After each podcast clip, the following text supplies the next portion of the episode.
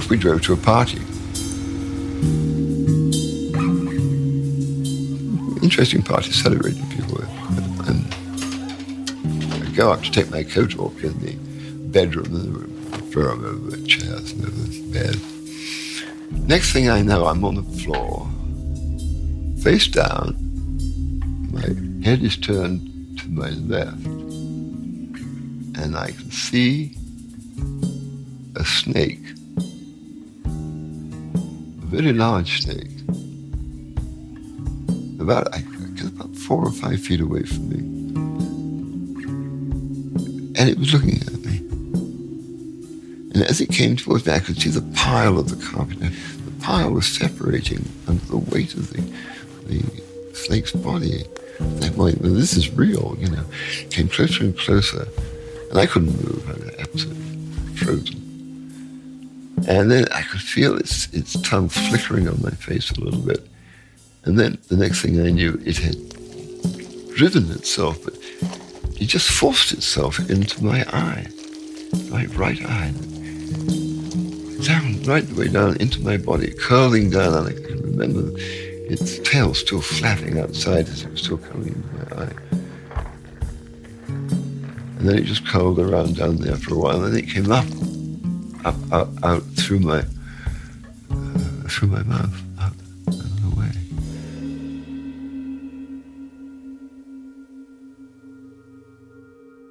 From Radiotopia, you're listening to Love and Radio. I'm Nick Vanderkolk. Today's episode, Discarnate Rebel Angel, featuring Timothy Wyllie.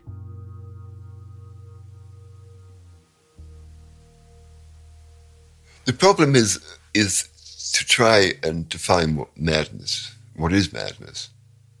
We're talking about a state of mind that looks mad to everybody else, but if it can be sustained, you know, by the person who's seen as mad, right, then it's really questionable if it is madness or not. For instance, a schizophrenic, as long as he can handle it, as long as he can get on with life, doesn't matter, does it? I mean, he's just got a different perception. You can call it schizophrenia if you want, but the fact that you might hear voices, I hear voices for God's sake. I mean, half my life I've heard voices. They give me good advice. Now, a psychologist might well say, well, you know, just your alter ego, that's just your whatnot. I don't care. That, that's their idea. You know, if I think it's an angel, that's, that's fine with me, you know. I mean, is it is it really madness to have ended up in a house like this? I moved to New Mexico, found me a piece of land in the middle of the high desert, and I live in the house on my own with my little cat. Uh, in the silence, wonderful silence of the desert. Personally, and I don't want to kind of crow about it, I think I live a reasonably successful life. You know, we're not talking about some sort of mental imbalance or something like that, schizophrenia or something like that. But the idea of being mad for God, you know, the, that particular line of enthusiasm, you know, that's always looked very mad from the outside. I mean, Christianity, as taught, is absolutely full of contradictions. Priests don't think how stupid they sound, you know, when they make these absurd claims, you know, as if they know what they're talking about. The problem talking about God is that you get into this ineffable stage where there simply are not words. And it, it's a bit like a psychedelic experience trying to describe it to somebody who has never had one. You know, all you could say is, well, you know, there are night and day. You know the difference between night and day. You see, we've we've so much deprived ourselves of the spiritual aspects of life. I don't think religion has, has got the juice anymore. In the old days, you know, you would go to a cathedral look up and see extraordinary, beautiful pink glass, you know, and you'd think it was real, the sunlight would come in. You'd float into zone.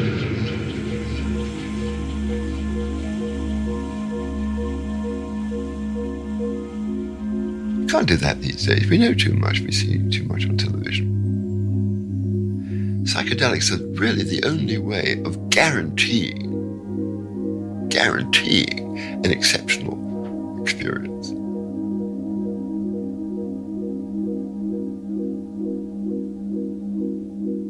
Now, the best current definition of what a psychedelic does is basically a, a reducing valve.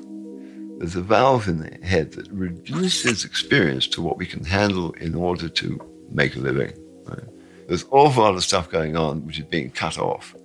What a psychedelic does is it opens that door and allows one to experience what is, quote unquote, really going on, right?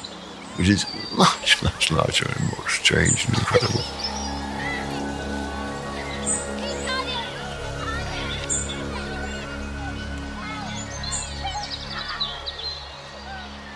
All this bullshit about bad trips.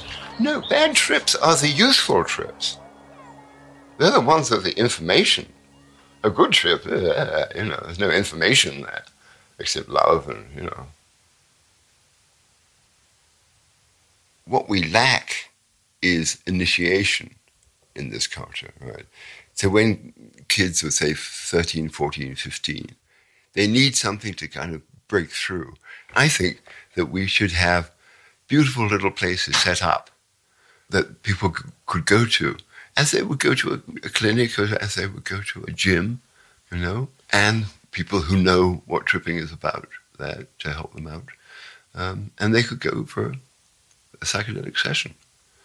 It's certainly one of the two or three profoundest possible experiences.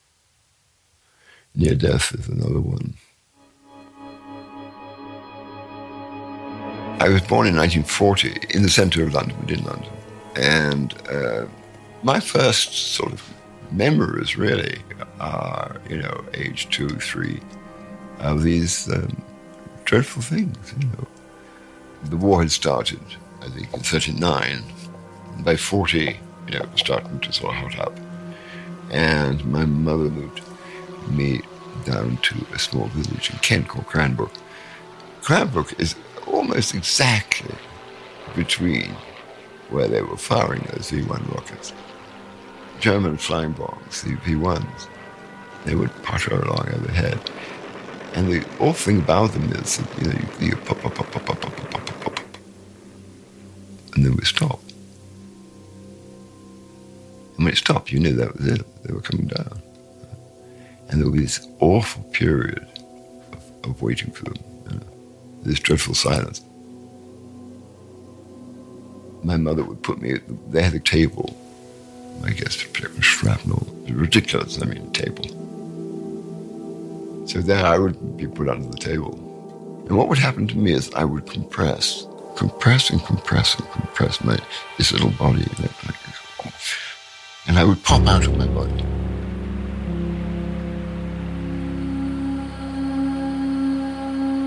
I was out of my body in another another realm you know. come back, obviously, you know, now.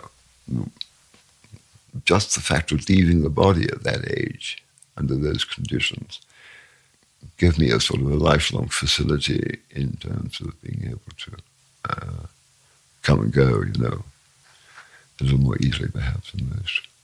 What did you think was happening to you at the time? Do you remember? Oh no, no, three years old now.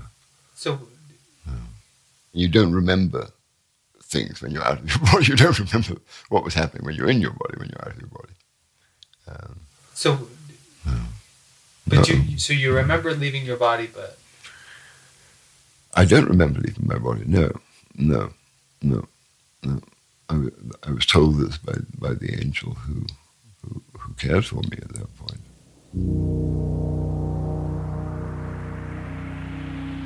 And that I didn't know about that, right, until I did my first acid trip.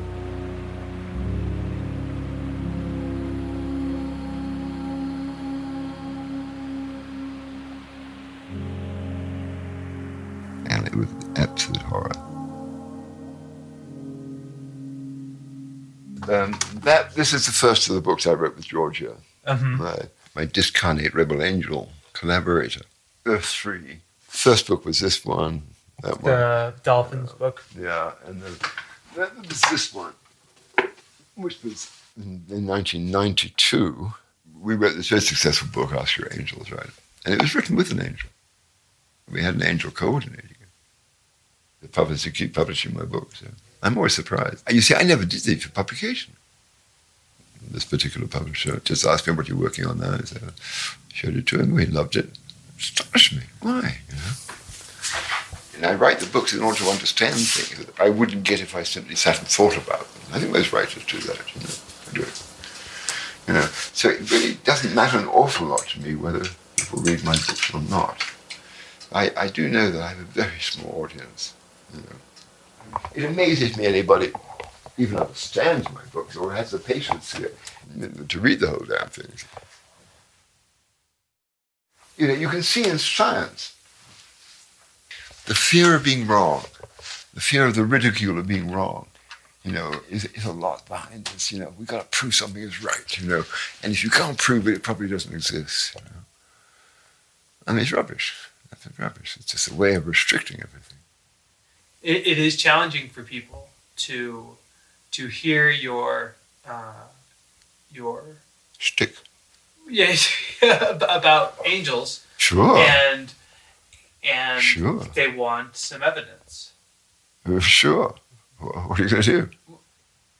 You can't produce evidence for it. You have to use other techniques. You can't say they don't exist because I can't. I can't measure them.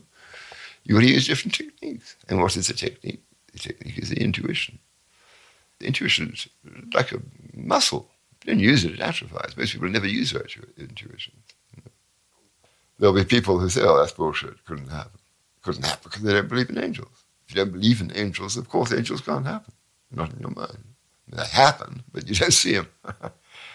um, and then there'll be other people who will say, "Okay, yeah, I may have uh, had an experience with angels. Not impossible. Um, I may have dreamt of angels. They often contact us in dreams. Um, I may have been in a very extreme situation in which angels appeared."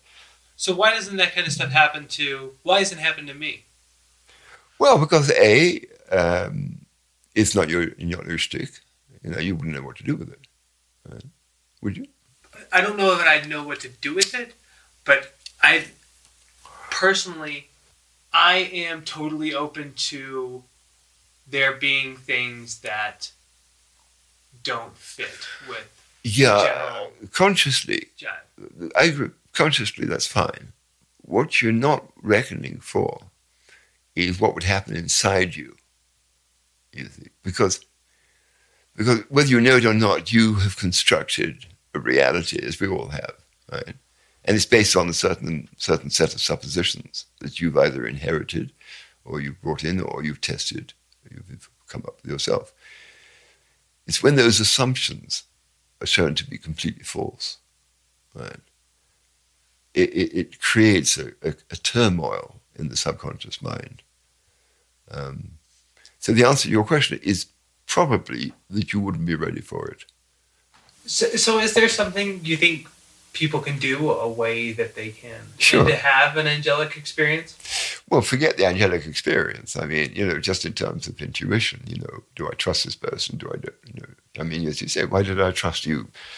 I mean, of course, I went through my head. A guy could be a guy. Nice music.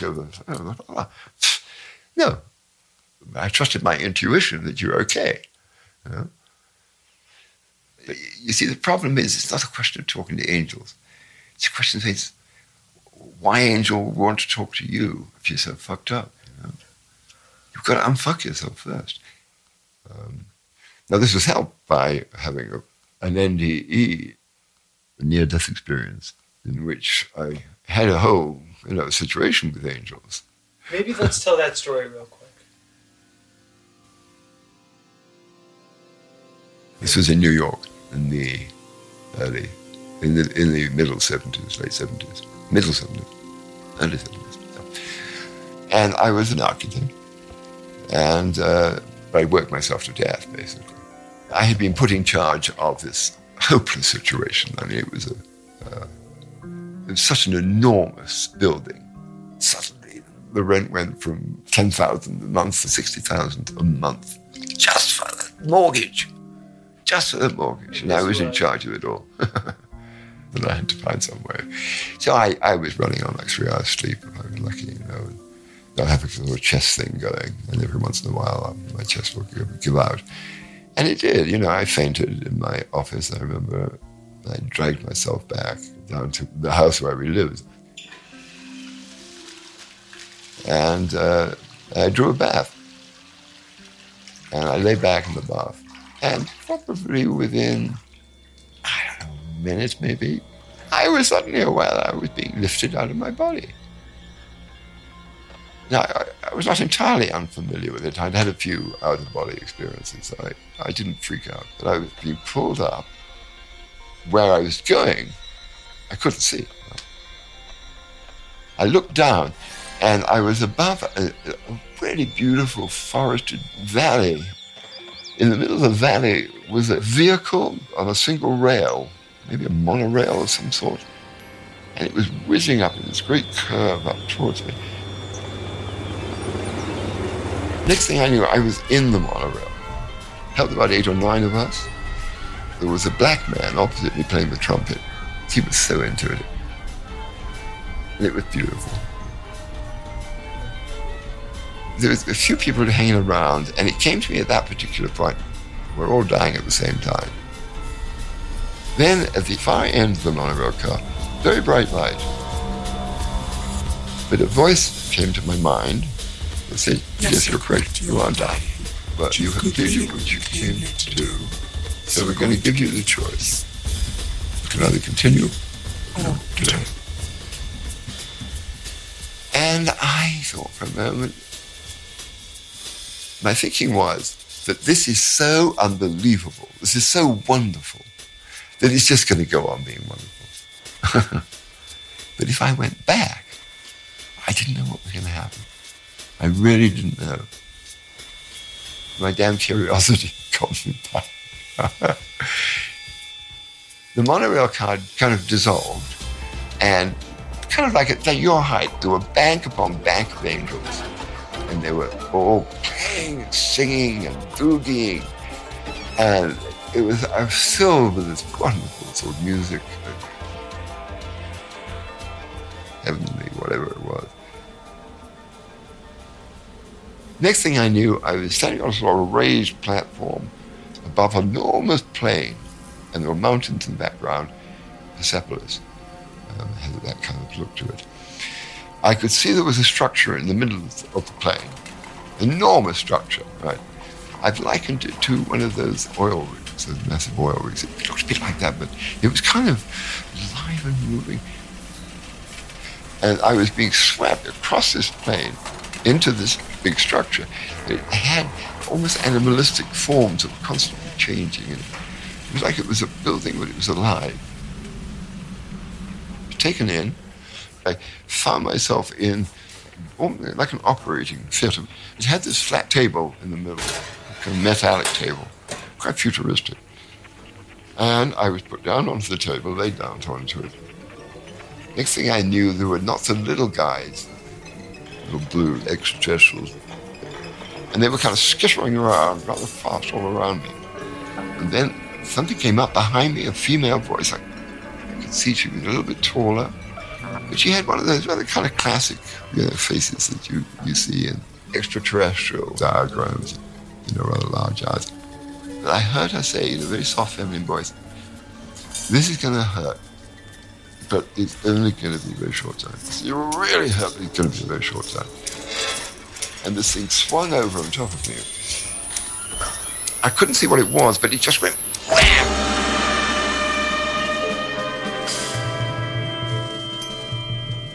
Right into my solar plexus.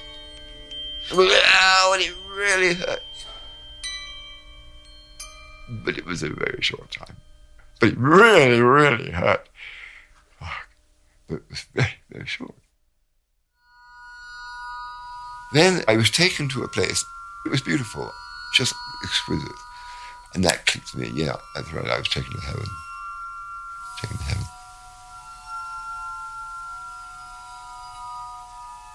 the last thing I remember was coming back down into the bath. And I had that image of kind of like that nude descending the stairs, going pop, pop, pop, pop, pop, pop, pop, down into my bath again. What the fuck was that?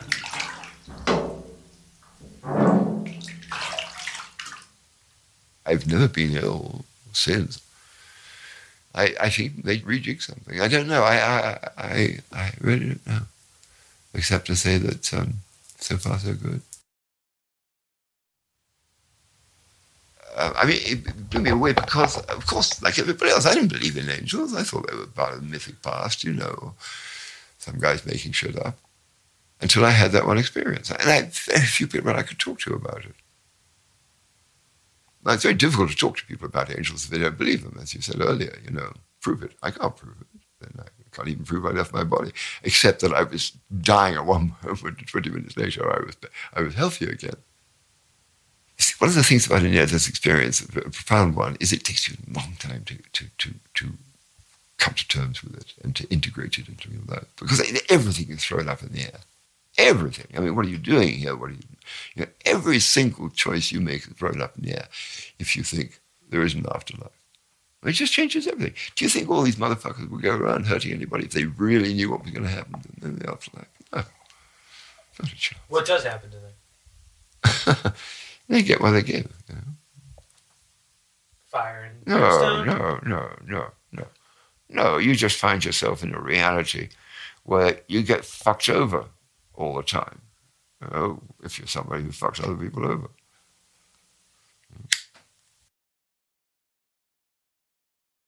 It always amuses me. There's a psychologist, I think, one of these big universities, you know, who's quite sure that near-death experiences happen inside the mind. You know, you have a near-death experience. The thing is, you're so absolutely clear. I mean, we think we're clear here. This is a fucking living in a fog, right? Out there, immediately clear. You see, you feel absolutely everything is clear. There's no confusion. There's no, there's no, you know, holding something back from oneself. You know, that one has all the time. You know. it's, it's pure.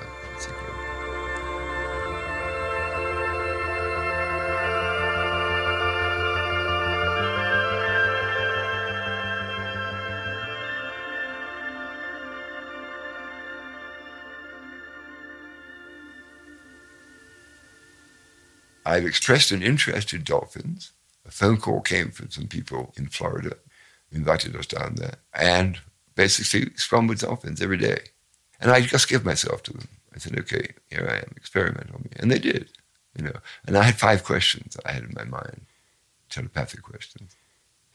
Each one they answered. One was, how do dolphins communicate through time? All right.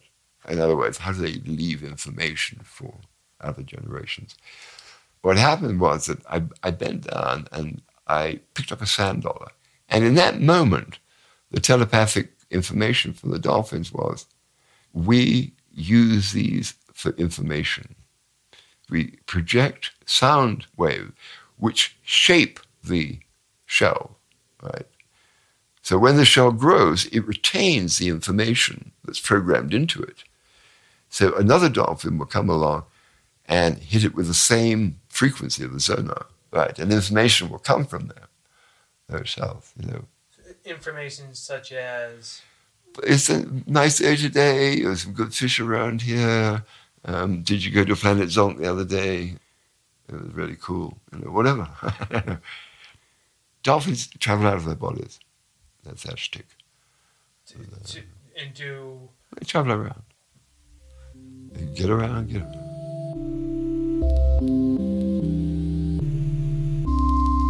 What,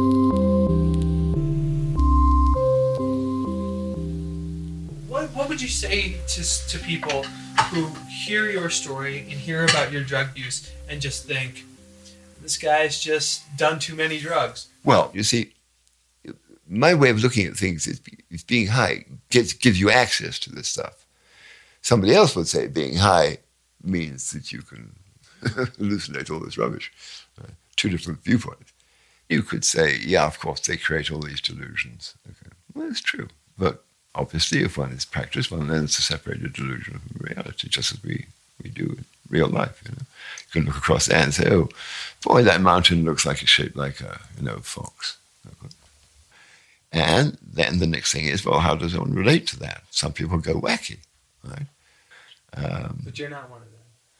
Well, I, I don't think so.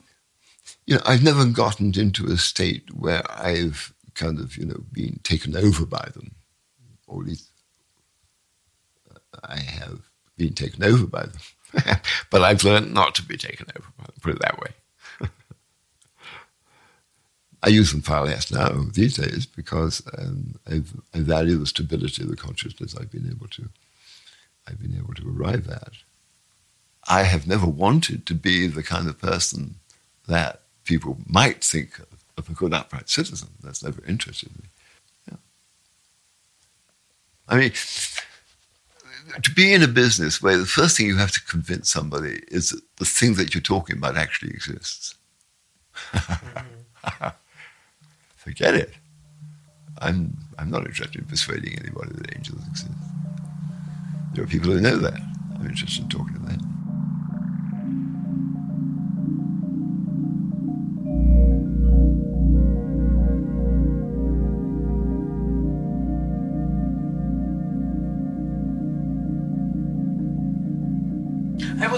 Wondering about your movies here. Yes. Do you watch any of these? I have watched them. Um, of course I have, yes. Why? I was just interested. I didn't expect to see Chicken Run. Oh, uh, Chicken Run's amazing. It's a wonderful movie. Oh, God, I loved it. uh, the voices, I love the voices. And uh, the rats, you know, I completely identify with them. And they, all, they had all this thing going on in the background. Do you remember? No. Oh. it's incredibly funny. I know, I know, exactly. You, you can see my, my thing, yeah.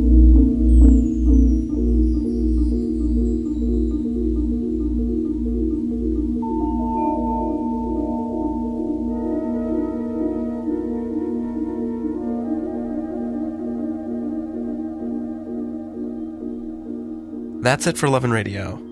The show was produced by Benjamin Bombard, Paulus Van Horn, Brendan Baker, and myself. We are a production of Radiotopia, whose founding sponsors are the Knight Foundation and MailChimp, celebrating creativity, chaos, and teamwork. And most especially by donations from listeners like you. Thanks for listening.